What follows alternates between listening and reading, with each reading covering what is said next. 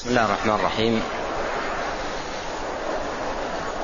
إن الحمد لله نحمده ونستعينه ونستغفره ونتوب إليه ونعوذ بالله من شرور أنفسنا وسيئات أعمالنا.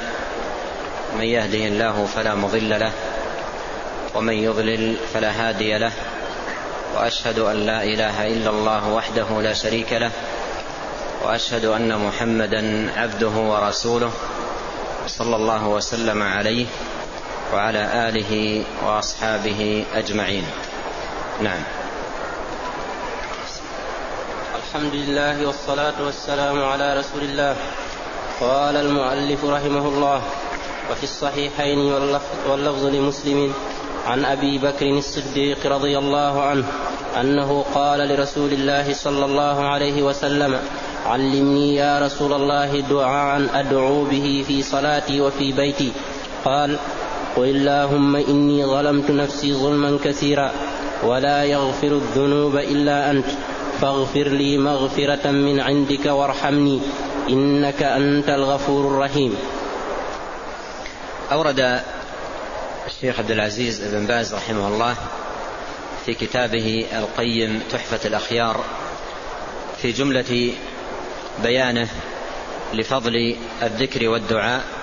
أورد هذا الحديث حديث أبي بكر الصديق رضي الله عنه عندما أتى إلى النبي صلى الله عليه وسلم وقال علمني دعاء أدعو الله به في صلاتي وفي بيتي. هنا لفتة مهمة أشير إليها لأهميتها وعظم شأنها. تأمل هنا صديق الأمة رضي الله عنه وأرضاه وهو خير أمة محمد عليه الصلاة والسلام. بل هو رضي الله عنه وأرضاه خير أمم الأنبياء. أفضل الناس بعد الأنبياء أبو بكر رضي الله عنه ثم عمر. قد جاء في الحديث الصحيح عن النبي صلى الله عليه وسلم أنه قال سيد كهول أهل الجنة. من الأولين أبو بكر وعمر سيد كهول أهل الجنة. من الأولين والآخرين عدا النبيين والمرسلين. وهذا الحديث هو حديث ثابت يدل على أن أبا بكر وعمر أفضل أمم الأنبياء وأنهما أفضل الناس بعد الأنبياء. ولقبه النبي صلى الله عليه وسلم بالصديق والصديق رتبة علية ذكرها الله تبارك وتعالى بعد رتبة الأنبياء من الذين أنعم الله عليهم من النبيين والصديقين والشهداء والصالحين. فأبو بكر رضي الله عنه صديق الأمة وخيرها وهو من هو في علمه وفهمه وعبادته ودعائه وإقباله على الله تبارك وتعالى ثم تأمل هنا يأتي إلى النبي عليه الصلاة والسلام ويقول يا رسول الله علمني دعاء أدعو الله به في صلاتي. علمني دعاء أدعو الله به في صلاتي. ونظير ما فعل أبو بكر فعل غير واحد من الصحابة. علم النبي عليه الصلاة والسلام علي بن أبي طالب عندما طلب من النبي صلى الله عليه وسلم أن يعلمه دعاء يدعو به علمه أن يقول اللهم اهدني وسددني. وفي رواية قال قل اللهم إني أسألك الهدى والسداد. ولما جاءه عمه آه العباس وقال يا رسول الله علمني دعاء أدعو الله به قال سل الله العافية. ثم جاءه من الغد وقال يا رسول الله علمني دعاء ندعو الله به قال سل الله العافية. ثم جاءه الثالثة قال علمني دعاء ندعو الله به. قال يا عباس يا عم رسول الله سل الله العافية. الشاهد أن الصحابة مع جلالة قدرهم وكمال علمهم وحسن فهمهم وقوة إقبالهم على الله تبارك وتعالى كانوا يأتون النبي عليه الصلاة والسلام ويطلبون منه أن يعلمهم الدعاء. وهذا فيه لفتة إلى إلى أهمية الدعاء المأثور وعظم مكانته. في قلوب السادة الأخيار والأئمة الأفاضل وأهل العلم وأهل النبل يعرفون قدر دعوات النبي عليه الصلاة والسلام ويعرفون مكانتها. فها هم الصحابة الصحابي تلو الآخر يأتون إلى النبي عليه الصلاة والسلام يطلبون منه أن يعلمهم الدعاء.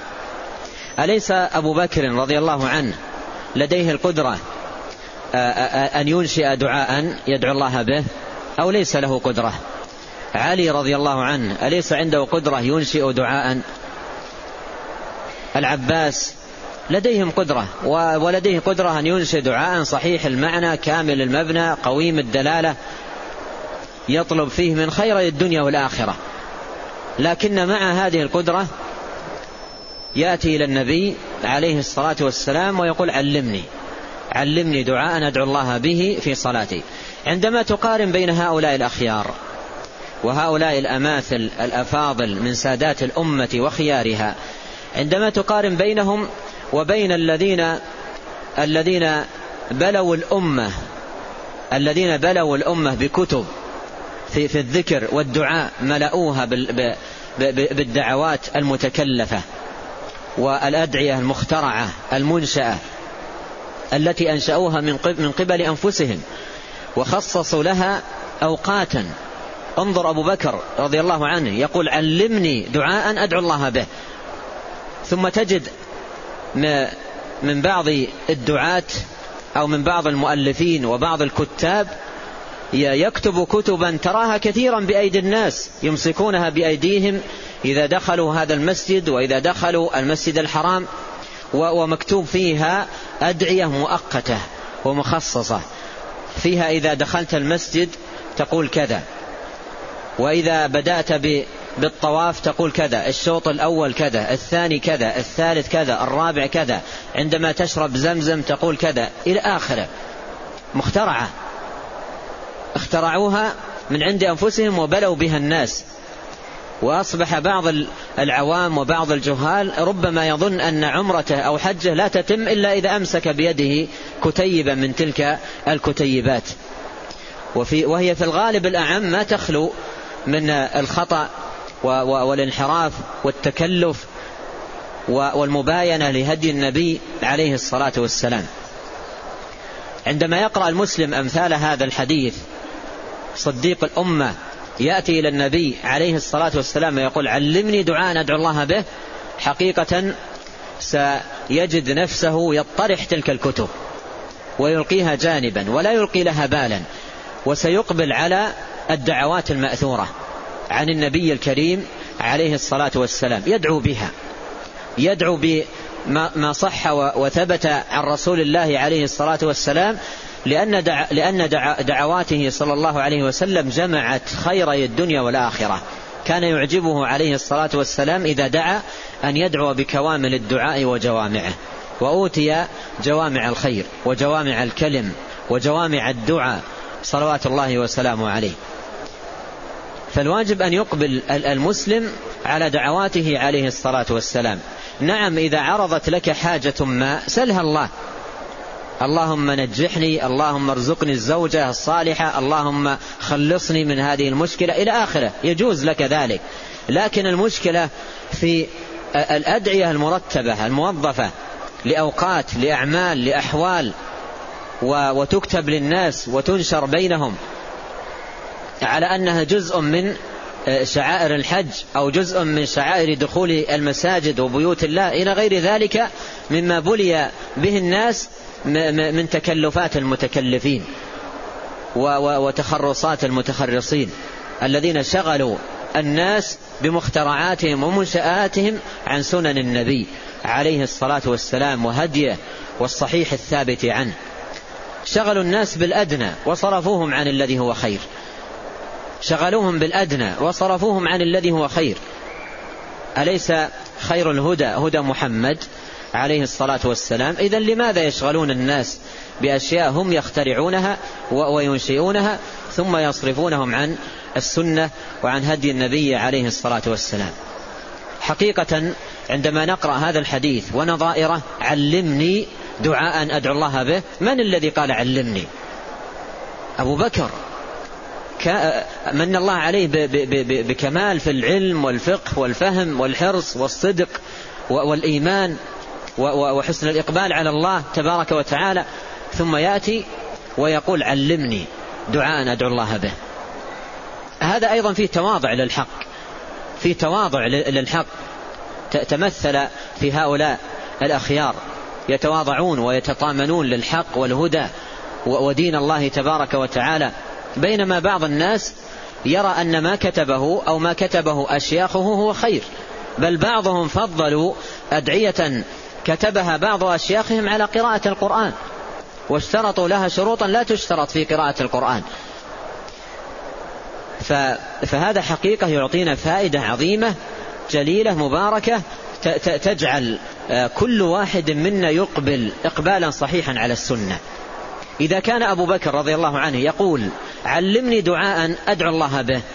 من خلال هذا المنطلق لسان, حال لسان, لسان حالنا ماذا ينبغي أن يقول؟ يا أخوان مرة ثانية إذا كان صديق الأمة رضي الله عنه يقول هنا يا رسول الله علمني دعاء أدعو الله به. علي العباس غيرهم آخرون يأتون إلى النبي عليه الصلاة والسلام ويعلمهم الدعاء. إذا كان هذا لسان قالهم وحالهم فما فماذا ينبغي علينا؟ أليست كتب السنة الصحيحة مبثوثة؟ أليست متداولة؟ أليست بأيدينا؟ أليست من اليسر والسهولة أن نقف عليها؟ إذا لماذا لا نأخذ عنها ونتلقى منها وندع تلك الكتب التي عمت وطمت وشغلت الناس عن الحق والهدى؟ فهذه فائدة عظيمة جدا نستفيدها من قول صديق الأمة رضي الله عنه وأرضاه علمني دعاء أدعو به. قال في صلاتي وفي بيتي. قوله في صلاتي هذا يفيدنا أن أن هذا الدعاء الذي علمه إياه رسول الله صلى الله عليه وسلم يستحب أن يقال في الصلاة. يستحب أن يقال في الصلاة. أين يقال؟ من العلماء من قال أنه يؤتى به في السجود لأن آه، لأن النبي عليه الصلاة والسلام أمر بالإكثار من الدعاء في السجود وقال إنه قمن أن يستجاب لكم. ومن العلماء من قال إنه يؤتى به في نهاية التشهد وقبل السلام لأن النبي عليه الصلاة والسلام قال ثم ليتخير من الدعاء ما شاء ثم ليتخير من الدعاء ما شاء. فمن أهل العلم من قال إنه يؤتى به في, في, في السجود ومنهم من قال إنه يؤتى به في آخر الصلاة قبل السلام ومنهم من قال الأمر في, في ذلك واسع سواء أتى به في سجوده أو أتى به قبل السلام. قال في صلاتي. وفي بيتي هذه الزيادة ثابتة في, في مسلم والشيخ رحمه الله قال وهذا لفظ مسلم هذه الزيادة ثابتة في, في, في صحيح مسلم وهي تفيدنا أن, أن هذا الدعاء كما أنه من الدعوات المقيدة التي يحسن ويستحب أن تقال في الصلاة يفيدنا أيضا أنه من الدعوات المطلقة التي يدعو بها المسلم متى ما شاء في بيته أو في, في مشيه له أن يدعو الله عز وجل بهذه الدعوة العظيمة ربي إني ظلمت اللهم إني ظلمت نفسي ظلما كثيرا ولا يغفر الذنوب إلا أنت فاغفر لي مغفرة من عندك وارحمني إنك أنت الغفور الرحيم.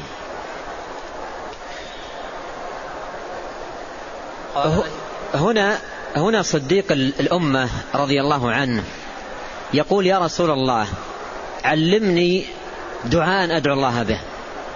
لك هنا أن تقف متأملا من, من الذي طلب هذا الدعاء؟ هل هو شخص عادي من آحاد المسلمين أو هو خير أمة محمد عليه الصلاة والسلام. يا أخي تأمل. من الذي قال علمني دعاء أدعو الله به؟ هل هو فرد عادي من آحاد المسلمين أو هو خير أمة محمد عليه الصلاة والسلام؟ المشهود له من نبينا عليه الصلاة والسلام بالرتبة العلية الصديق وشهد له بالجنة. كان جالسا عليه الصلاة والسلام فقال فقال أبو بكر في الجنة. قال أبو بكر في الجنة وعمر في الجنة وعثمان في الجنة وعلي في الجنة وعد عشرة من الصحابة كلهم قال هم في الجنة. شهد له بالجنة وأخبر بأنه صديق الأمة وجاء عنه صلوات الله وسلامه عليه أحاديث كثار في بيان فضل في, في بيان فضله رضي الله عنه.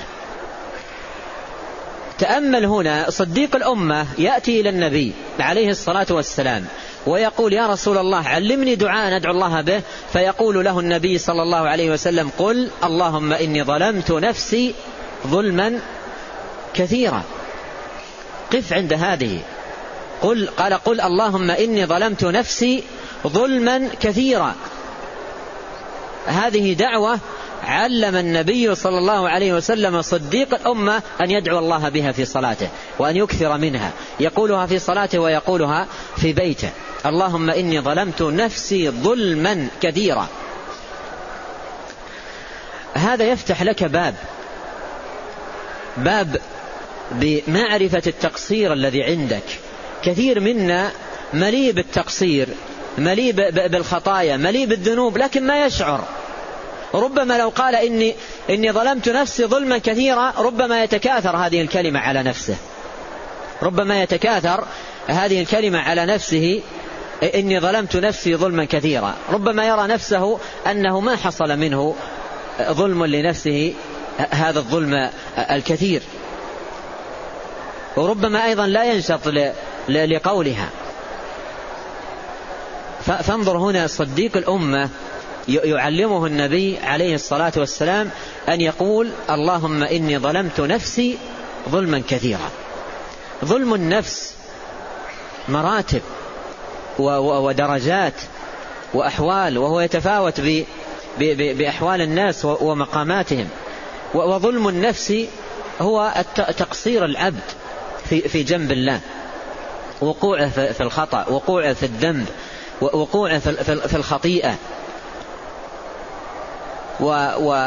وأيضا تقصيره في, في تحقيق الإيمان ومراتبه ودرجاته. كل ذلك من ظلم النفس. الله جل وعلا خلق نفسك وأوجدها لتحقق الإيمان وتكمل الدين. فقصورك عما خلقت لأجله ظلم لنفسك. أنت تظلم نفسك عندما تقصر بها عما خلقت له وعما أوجدت لتحقيقه من الإيمان والعبادة والطاعة والمحافظة على طاعته وذكره وشكره. إذا قصرت بنفسك عما خلقت له ظلمتها. لأنها خلقت لتكون مطيعة لله مؤمنة بالله قائمة بأمره. فإذا نزلت بها عما خلقت له ووجدت لتحقيقه ظلمتها. وبنو آدم كل واحد منهم خطاء حتى من يجتهد في بلوغ عالي الدرجات ورفيع الرتب لا بد من الخطأ. والنبي عليه الصلاة والسلام أشار إلى هذا في حديث في, في الحديث الذي رواه ابن ماجه وغيره عندما قال عليه الصلاة والسلام استقيموا ولن تحصوا. استقيموا ولن تحصوا. يعني مهما مهما اجتهدت في أن تبلغ درجة الاستقامة في أعلى رتبها وأرفع درجاتها لن تحصي. لا بد من التقصير. أيضا يوضح هذا المعنى الحديث الآخر. عندما قال النبي عليه الصلاة والسلام كل بني آدم خطاء كل بني آدم خطاء لا بد من الخطأ. لا بد من التقصير. لا, لا بد من وجود الزلة العثرة الذنب الخطيئة. لا بد من ذلك. مهما اجتهد الإنسان في, في تتميم نفسه في تكميلها في البلوغ بها إلى عالي الرتب ورفيع الدرجات لا بد من التقصير. ولهذا أرشد النبي عليه الصلاة والسلام إلى الاعتراف بالتقصير. إلى الاعتراف بالتقصير واعتراف العبد بتقصيره هذا هو بوابة التوبة. المشكلة عندما يذنب الإنسان ولا يعترف أنه مذنب ولا, ولا يبوء بذنبه ولا يبوء بخطيئته. فهنا المشكلة. لكن إذا اعترف بذنبه واعترف بخطيئته واعترف أنه مقصر في جنب الله فهذه بوابة التوبة ومدخلها العظيم. ولهذا في سيد الاستغفار قال عليه الصلاة والسلام وسيأتي معنا الحديث. قال سيد الاستغفار أن تقول اللهم آه، أنت ربي لا إله إلا أنت خلقتني وأنا عبدك وأنا على عهدك ووعدك ما استطعت أعوذ بك من شر ما صنعت. أبوء لك بنعمتك علي وأبوء بذنبي. يعني اعترف بأني مذنب. اعتراف العبد بأنه مذنب مقصر ظالم لنفسه آه، مفرط في, في, في جنب الله هذه بوابة الخير بوابة الصلاح.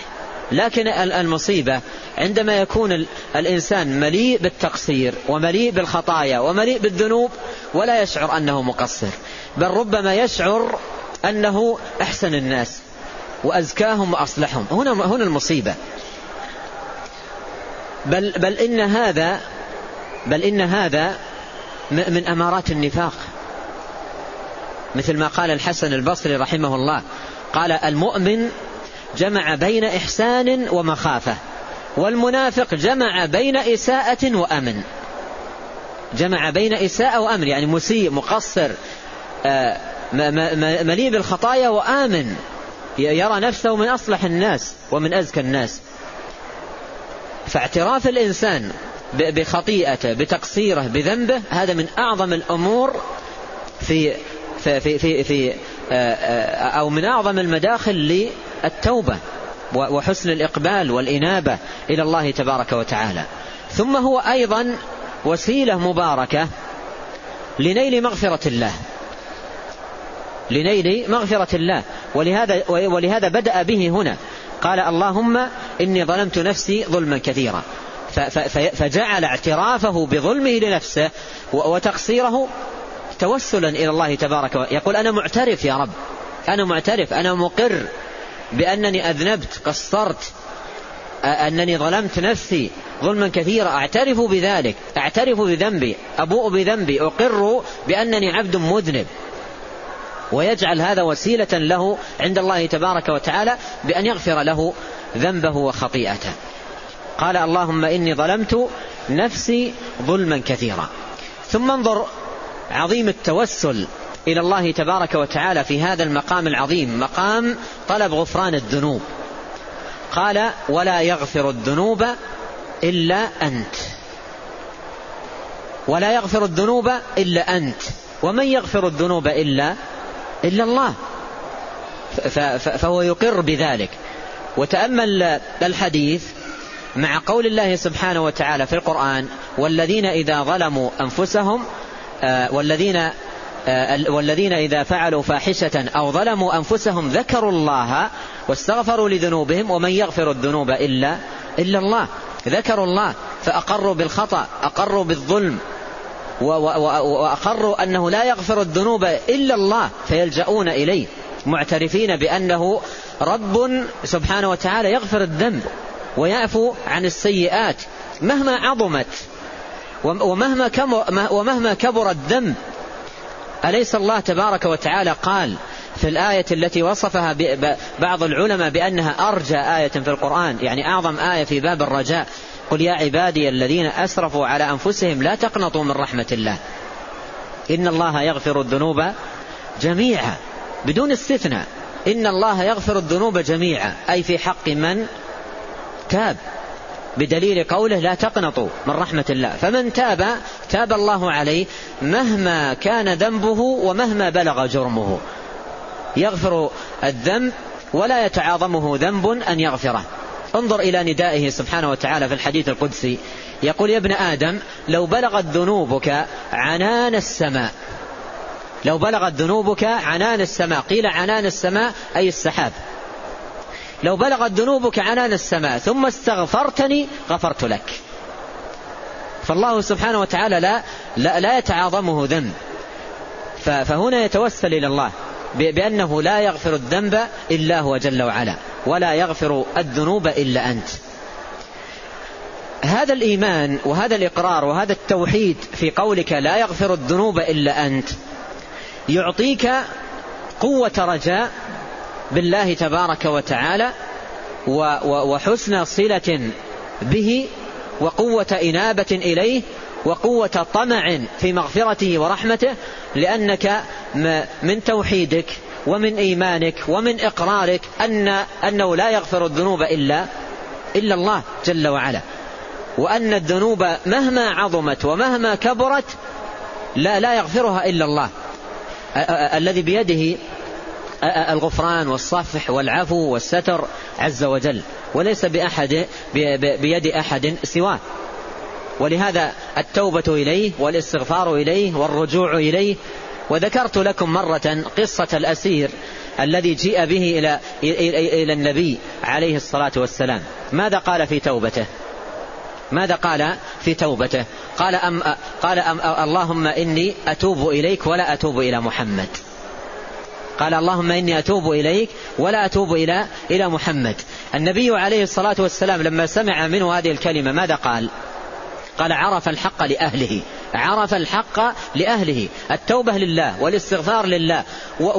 والتواب هو الله والغفور هو الله. ومن يغفر الذنوب إلا إلا الله سبحانه وتعالى. فهذا التوحيد وهذا الإيمان يعطي قوة الصلة بالله وقوة الرجاء به سبحانه وتعالى.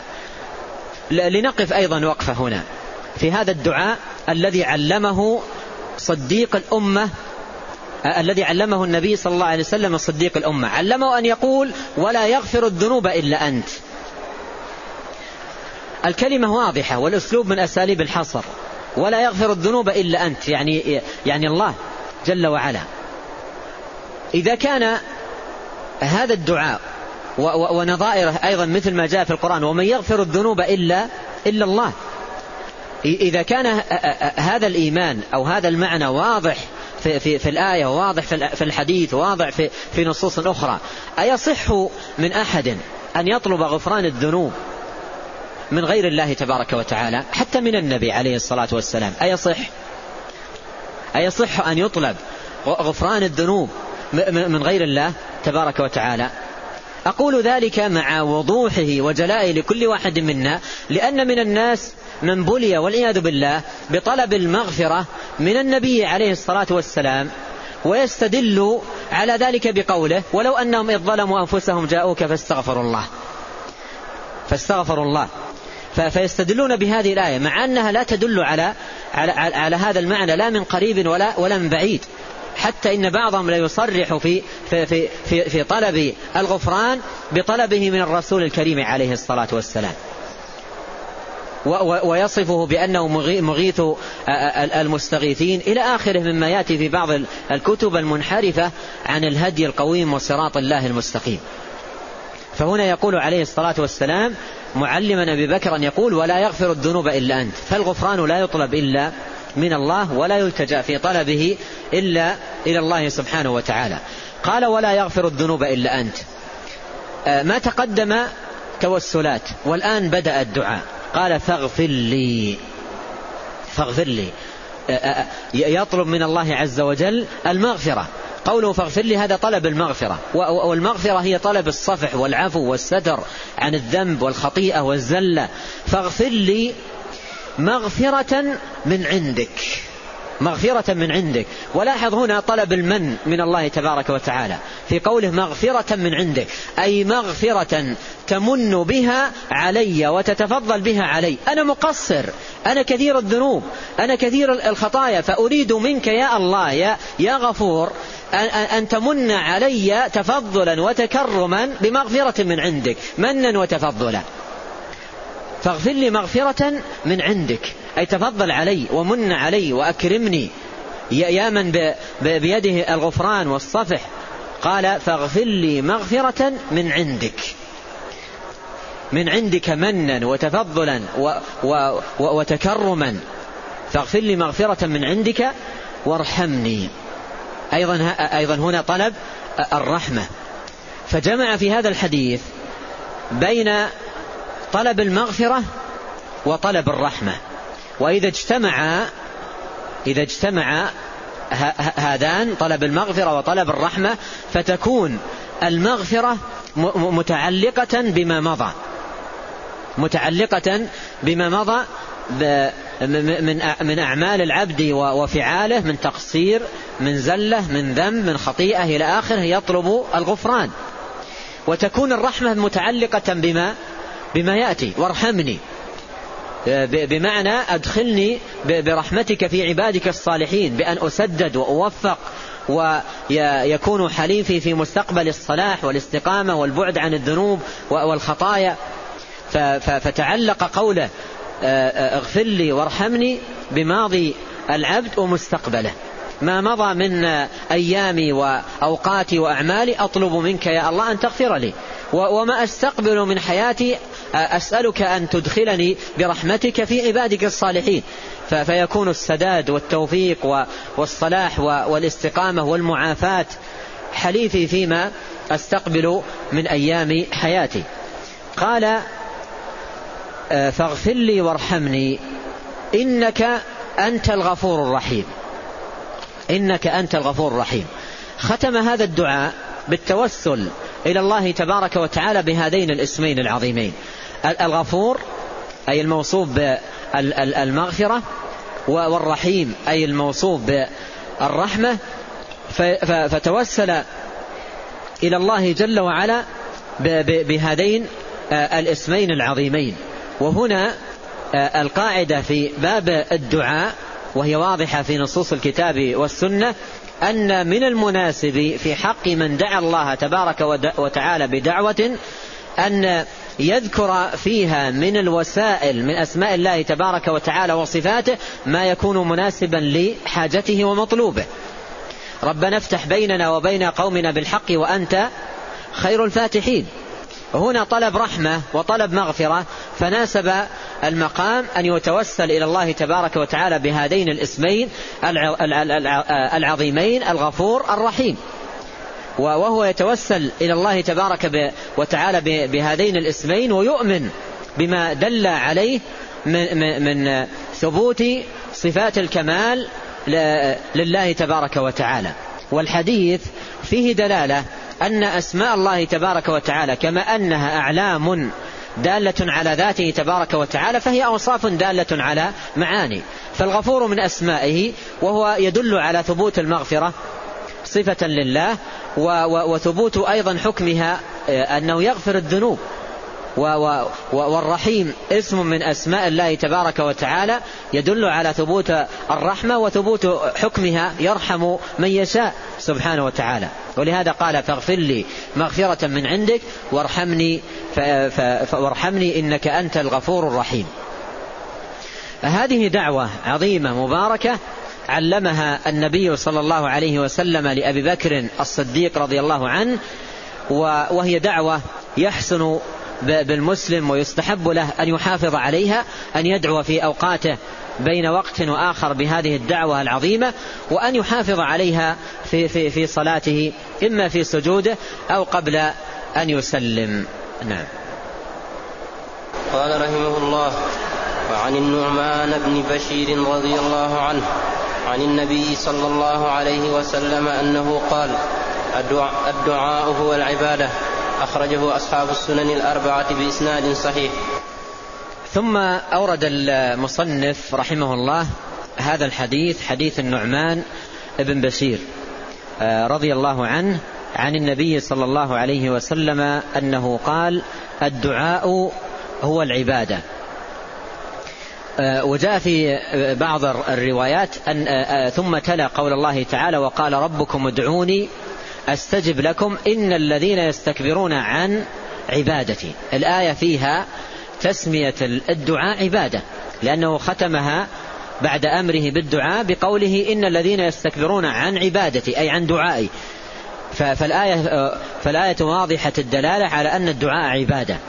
والحديث صريح في ذلك قال الدعاء هو العبادة. وقوله الدعاء هو العبادة مثل قولها الحج عرفة ومثل قولها الدين النصيحة. فإن مثل هذه الألفاظ تبين مكانة آه، هذا الأمر. فهنا آه، الدعاء هو العبادة يدلنا على مكانة الدعاء من العبادة وأنه منزلته فيها المنزلة العلية والرتبة الرفيعة. فالدعاء عبادة من أعظم العبادات وأحبها إلى الله تبارك وتعالى. والله سبحانه وتعالى يحب من عبده أن يدعوه. بل جاء في الحديث الصحيح أن النبي عليه الصلاة والسلام قال من لم يسأل الله يغضب عليه. هذا يدلنا على ماذا؟ من لم يسأل الله يغضب عليه. يدلنا على ماذا؟ يدلنا على أن الله سبحانه وتعالى يحب من عبده أن يدعوه. يحب أن يسمع من عبده دعاءه ومناجاته. وفي الحديث الآخر قال عليه الصلاة والسلام ليس شيء أكرم على الله من الدعاء. ليس شيء أكرم على الله من الدعاء. وهنا أيضا تأمل حب الله عز وجل للدعاء حبه سبحانه وتعالى للدعاء وكرم الدعاء عنده وعظيم منزلته لديه مع أنه تبارك وتعالى لا, لا, لا تنفعه طاعة من أطاع. دعوت الله أو لم, أو لم تدعه لا يضره شيء ولا ينفعه تبارك وتعالى. لا تنفعه طاعة من أطاع ولا تضره معصية من عصى. أنت, أنت, أنت الفقير. والله هو الغني. أنت المحتاج إلى الدعاء. أنت المحتاج إلى الدعاء في كل شأن من شؤونك وفي كل حركة من حركاتك وفي كل أمر من أمورك. أنت فقير إلى الدعاء. وهنا يأتي العجب. أن العبد مع قوة افتقاره وشدة احتياجه للدعاء من كل وجه في, جميع أحواله ثم مع ذلك يمتنع عن الدعاء. أو, أو يستهين بالدعاء أو يستكبر عن الدعاء. كما في الآية إن الذين يستكبرون عن عن عبادتي.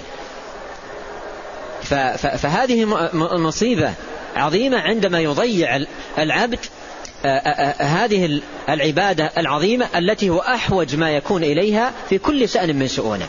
أنت تحتاج إلى دعاء الله في صلاح دينك وصلاح دنياك وصلاح أخراك. ما يمكن يصلح لك شيء في دينك أو دنياك أو أخراك إلا بالتوجه إلى الله. وانظر هذا في الدعاء الذي كان يدعو به نبينا عليه الصلاة والسلام وهو في صحيح مسلم.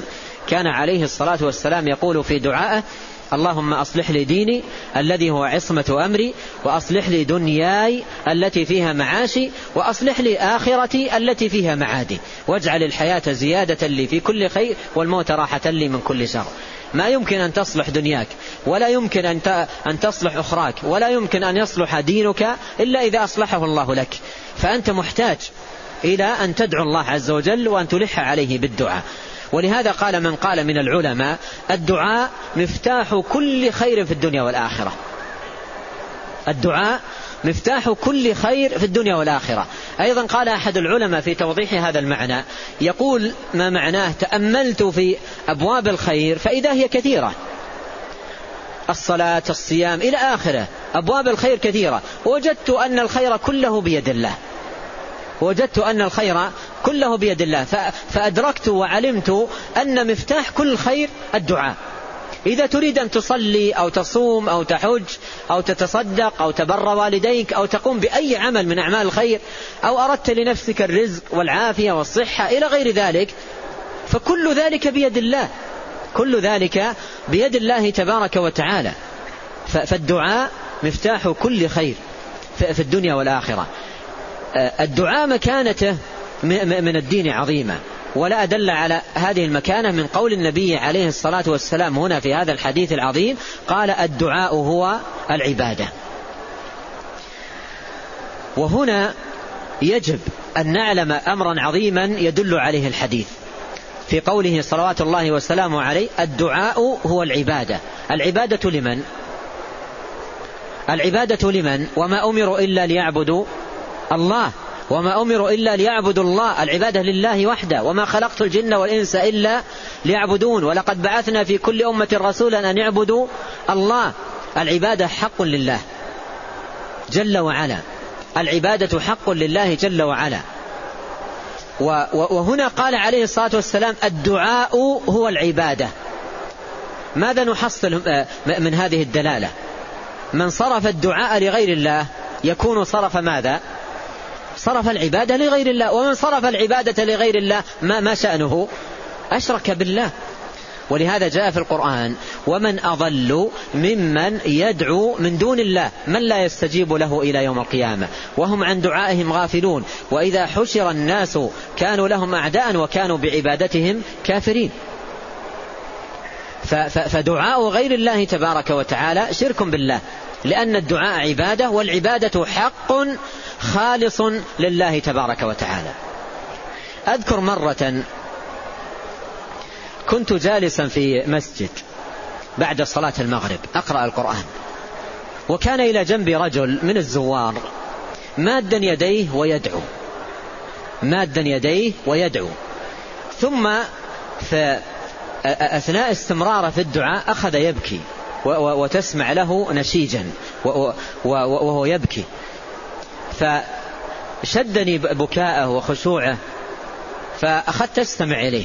أوقفت القراءة وأخذت أستمع إلى إلى بكائه وإلى خشوعه. ثم رفع صوته قليلا بالدعاء الذي كان يدعو به. رفع صوته. وإذا بي أسمع وأسمعه وهو يدعو مادا يديه يقول يا رسول الله يا رسول الله ويسأل حاجة يبكي ويدعو الرسول عليه الصلاة والسلام ويسأل حاجة حاجاته. يذكر أمورا من من حاجاته وينادي الرسول عليه الصلاة والسلام يا رسول الله كذا يا رسول ويبكي ويناجي وينادي الرسول عليه الصلاة والسلام ويعرض عليه حاجاته.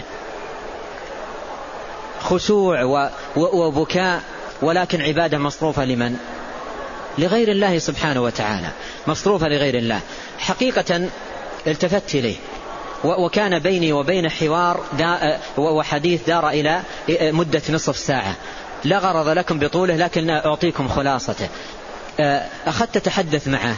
أولا فاتحته بالسؤال عن صحته وأولاده وبلده و و ومن أين جئت ولعلك لم تتكلم حتى اطمأن اطمأن إلى الحديث معي وارتاح للحديث. ثم أخذت أسوق له آيات وأحاديث عن فضل الدعاء ومكانة الدعاء وأيضا عن فضل الخشوع وفضل البكاء.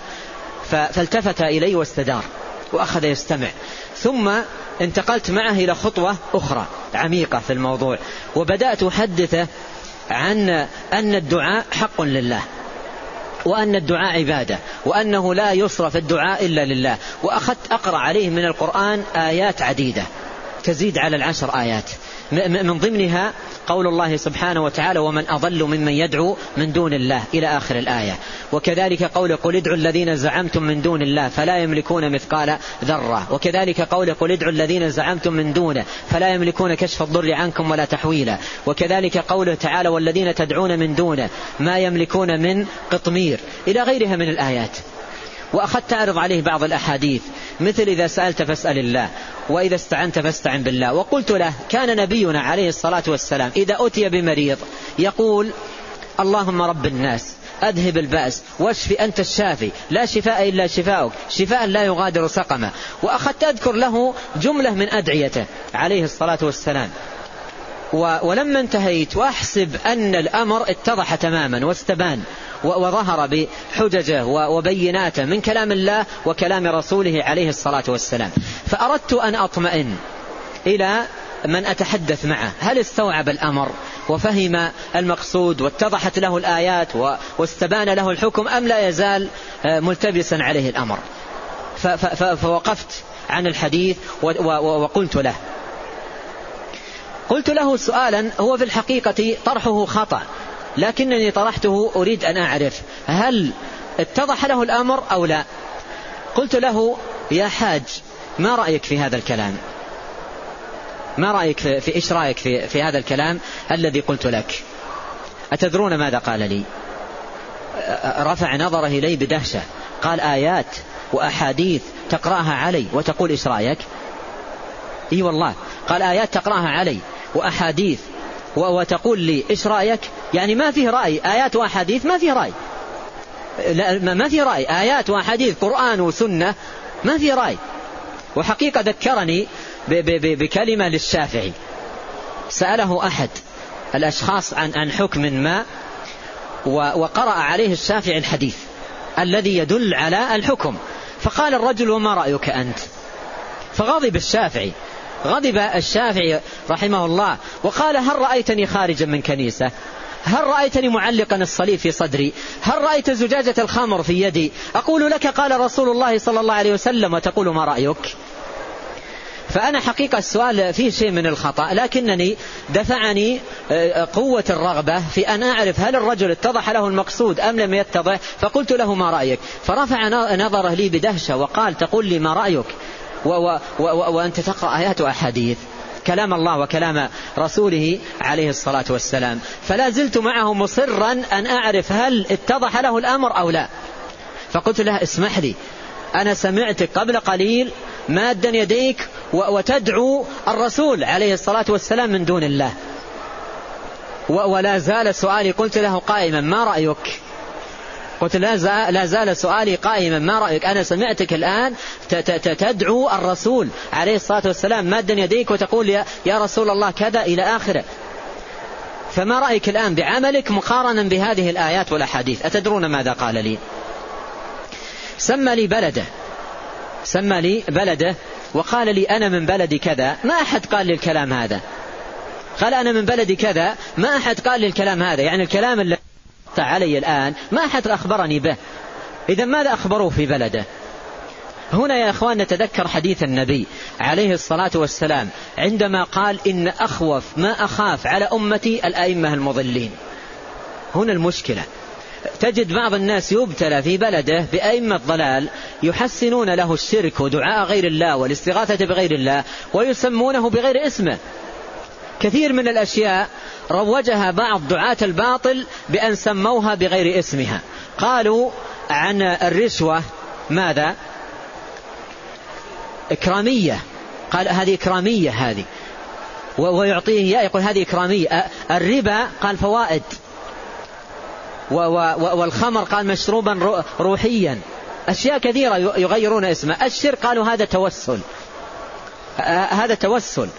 توسل أو هذه شفاعة أو أشياء من هذا القبيل غيروا أسماءها فروجوها على العوام. أرأيتم لو أنه لو أن أحد هؤلاء دعاة الباطل جاء إلى أحد العوام وقال له لا بأس أن تقول في دعاك يا رسول الله أغثني. وهذا نوع من الشرك. يجوز أن تقول يا رسول الله وقال لا بأس أن تقول يا رسول الله أغثني. هذا نوع من الشرك. يقبل؟ لا لكن يقول هذه وسيلة. ما يقول هذا شرك يقول هذه وسيلة هذه شفاعة. يغير فالعام يختلط عليه الأمور وتلتبس عليه عندما يأتيه من أشياخ الضلال ودعاة الباطل والله آلمني. آلمني واقعة واقع كثيرين من أمثاله. قال لي بكل حرقة أنا من بلدي كذا ما أحد قال لي الكلام هذا.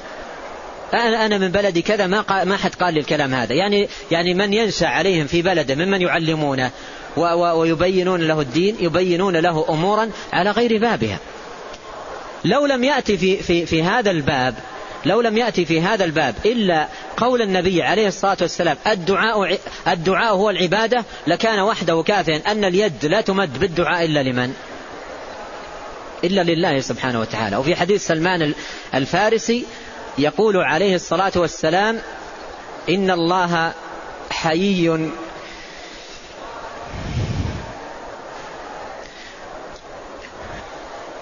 يقول إن الله حي كريم.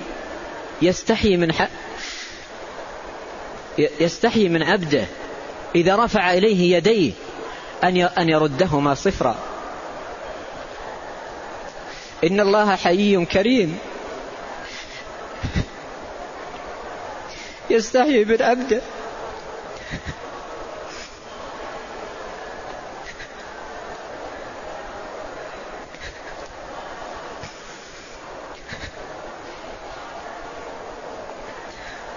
نعم.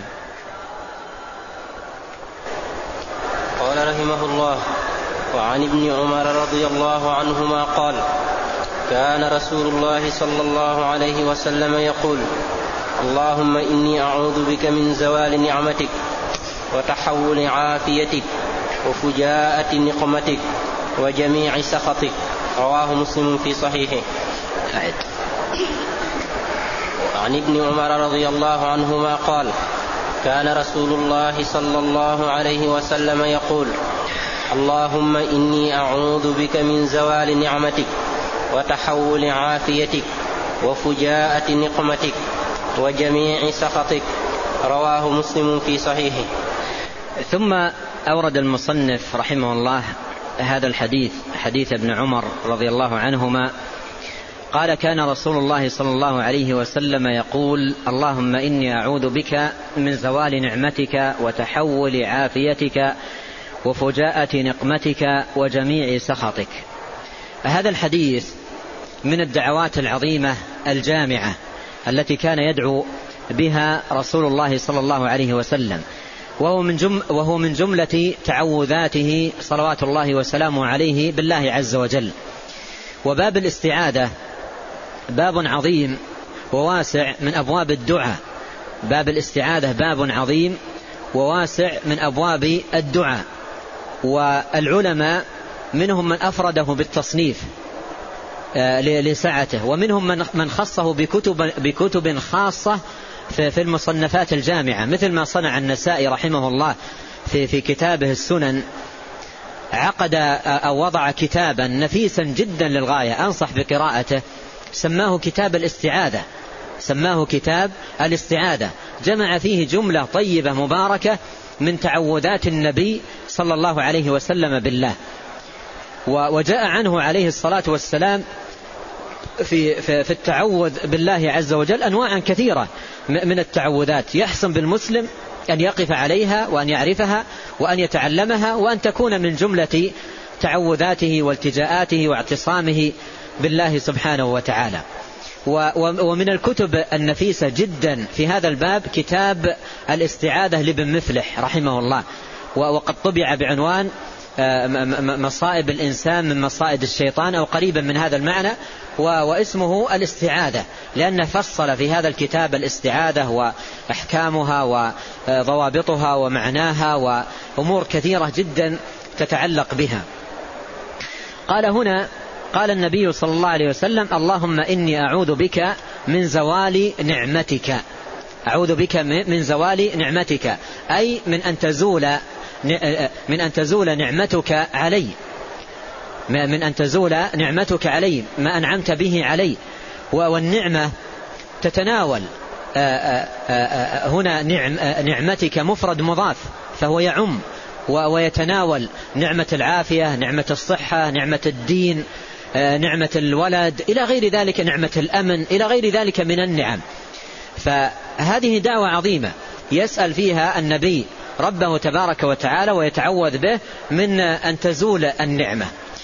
والنعمة النعمة من الله. كما قال الله في القرآن وما بكم من نعمة فمن الله. والنعمة من الله. وللنعمة جالب وحافظ. النعمة لها جالب وحافظ وهو شكر شكر المنعم سبحانه وتعالى. قال قال الله في القرآن وإذ تأذن ربكم لئن شكرتم لأزيدنكم ولئن كفرتم إن, إن عذابي لشديد لئن شكرتم لأزيدنكم. قال العلماء الشكر جالب للنعم المفقودة وحافظ للنعم الموجودة. وقال العلماء أيضا النعمة إذا شكرت قرت. وإذا كفرت فرت. يعني لا تبقى. فقول هنا اللهم إني أعوذ بك من زوال نعمتك هذا أيضا يتضمن التوفيق للشكر. أليس كذلك؟ لأن, لأن العبد إذا لم يكن شاكرا لله تبارك وتعالى على نعمه كان عدم الشكر سببا لماذا؟ لزوال النعمة. فهذا أيضا يتضمن طلب الشكر على النعمة وأيضا طلب استعمال النعمة استعمال النعمة فيما استعمال النعمة فيما خلقت له ووجدت له فيصرف النعمة في, في, في بابها. وقوله في هذا الدعاء وتحول عافيتك أي تحولها عن العبد وانتقالها. والعافية خير ما أعطيه العبد. ومن نال العافية فقد نال الخير. وقد مر معنا في دعوة العباس التي علمه إياها النبي صلى الله عليه وسلم. قال يا, عباس يا عم رسول سل الله العافية.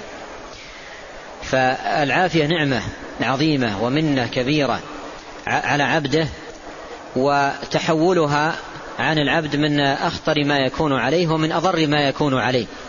والعافية تتحول عن عن العبد بذنوبه وخطاياه ومثل ما قال علي بن أبي طالب رضي الله عنه ما نزل بلاء إلا بذنب وما رفع إلا إلا بتوبة. قال وتحول عافيتك وفجاءة نقمتك. النقمة الانتقام. والفجاءة هو أن يأتي الانتقام فجأة ويبغت الإنسان. ويأتيه مباغتة ويدهاه وذلك بسبب إجرامه وآثامه وتعدد خطاياه وذنوبه وتقصيره في جنب الله. قال وفجاءة نقمتك. والله عز وجل يهمل ولا يمهل. وكذلك أخذ ربك إذا أخذ القرى وهي ظالمة. إن أخذه أليم شديد. فهنا فيه التعوذ بالله تبارك وتعالى من فجاءة النقمة ثم جمع ذلك كله بخاتمة هذا الدعاء في, في قوله وجميع سخطك.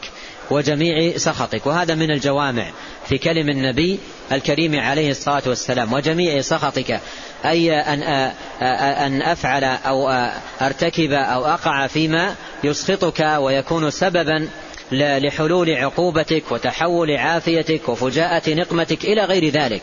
فقول وجميع وجميع سخطك هذا من الدعوات الجامعة. فهذه دعوة كان يدعو بها النبي صلوات الله وسلامه عليه ويلتجئ إلى الله سبحانه وتعالى فيها.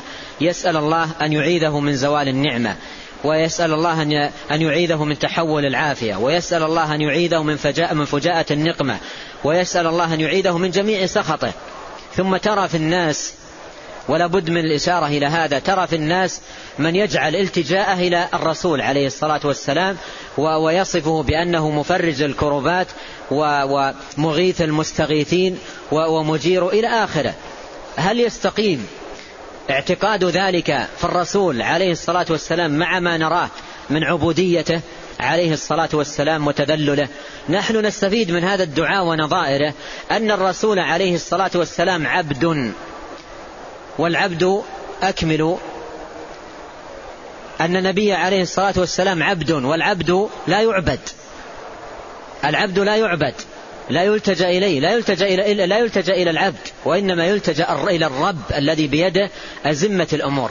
فانظر هذه الدعوات التي كان يدعو بها عبد الله ورسوله صلى الله عليه وسلم ثم قارن ذلك بما يفعل بعض الناس عندما يلتجئون إليه في تفريج الكروبات في طلب العافية في طلب النعمة في طلب الصحة إلى غير ذلك من الأمور التي لا يطلبها عبيد الله وأرفعهم قدرا رسول الله صلى الله عليه وسلم لا يطلبونها إلا من الله سبحانه وتعالى. نسأل الله جل وعلا أن يرزقنا التوحيد الخالص والإيمان الراسخ وأن يعيذنا من الفتن كلها ما ظهر منها وما بطن. وأن يصلح لنا ديننا الذي هو عصمة أمرنا وأن يصلح لنا دنيانا التي فيها معاشنا وأن يصلح لنا آخرتنا التي فيها معادنا وأن يجعل الحياة زيادة لنا في كل خير والموت راحة لنا من كل شر. إنه تبارك وتعالى سميع قريب مجيب.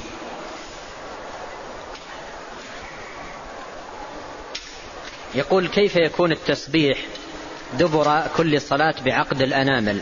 مر معنا حديث أنس قال كان رسول الله صلى الله عليه وسلم يعقد آه، التسبيح بيده وجاء في بعض الروايات بيمينه. وعقد التسبيح آه، أن يعقد أصابع يده.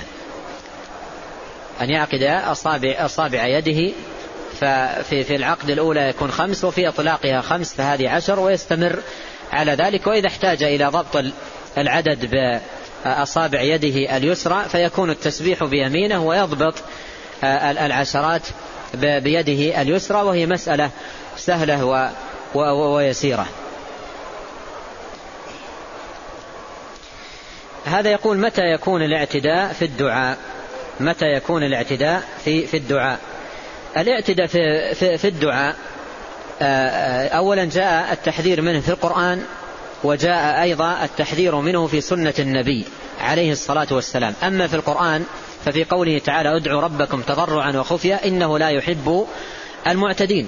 وفي السنة قال عليه الصلاة والسلام سيأتي أقوام من أمتي يعتدون في الدعاء والطهور. والاعتداء في الدعاء يتناول أمورا كثيرة.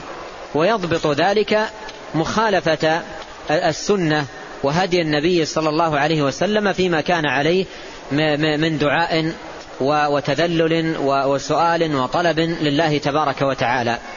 وأعظم العدوان في الدعاء أن يصرف لغير الله تبارك وتعالى. ومن أيضا العدوان في الدعاء ممارسة البدع التي ما أنزل الله تبارك وتعالى باسم الدعاء وعبادة الله تبارك وتعالى. يقول يوم الجمعة تتزايد الجموع للصلاة في هذا المسجد و وبين العمودين. وبين العمودين أربعة صفوف وهي العلامات الموجودة على السجاد. وألاحظ لكثرة المصلين تكون خمسة صفوف فهل هناك خطأ في هذا؟ على كل حال إقامة الصفوف وتسويتها وضبطها كل ذلك من تمام الصلاة. وكان عليه الصلاة والسلام إذا أقيمت الصلاة سوى الصفوف وأمر بتسويتها وإقامتها وتعديلها. وأيضا مراعاة عدم إيذاء الناس من الأمور المطلوبة. أحيانا لما يشتد الزحام ويكون في مؤخرة المسجد أو في جوانب منه سعة تجد بعض الناس ينشئ صفا هو وعشرة أو أقل أو أكثر ينشئ صفا بين الصفين لا يتسع لصف فيكون بهذه الطريقة. آذى المصلين آذى من أمامه وآذى من خلفه. وفي مثل هذه الحالة لا ينبغي المسلم أن يفعل ذلك بل يدع الصفوف المتقدمة ويذهب إلى أماكن خلفية أو في الساحات التي خارج المسجد ويصلي دون أن يكون مؤذيا للمصلين. هذا يقول عن أبي هريرة رضي الله عنه أن فقراء المهاجرين أتوا رسول الله صلى الله عليه وسلم فقالوا ذهب أهل الدثور بالدرجات العالي العلى ذهب أهل الدثور بالأجور إلى آخر الحديث فقال صلى الله عليه وسلم تسبحون وتحمدون وتكبرون دبر كل صلاة ثلاثا وثلاثين فكيف يكون ذلك؟ السنة في ذلك أن, أن, أن تسبح ثلاثا وثلاثين فإذا انتهيت تحمد ثلاثا وثلاثين وإذا انتهيت تكبر ثلاثا وثلاثين ثم تقول تمام المئة لا إله إلا الله وحده لا شريك له له الملك وله الحمد على كل شيء قدير.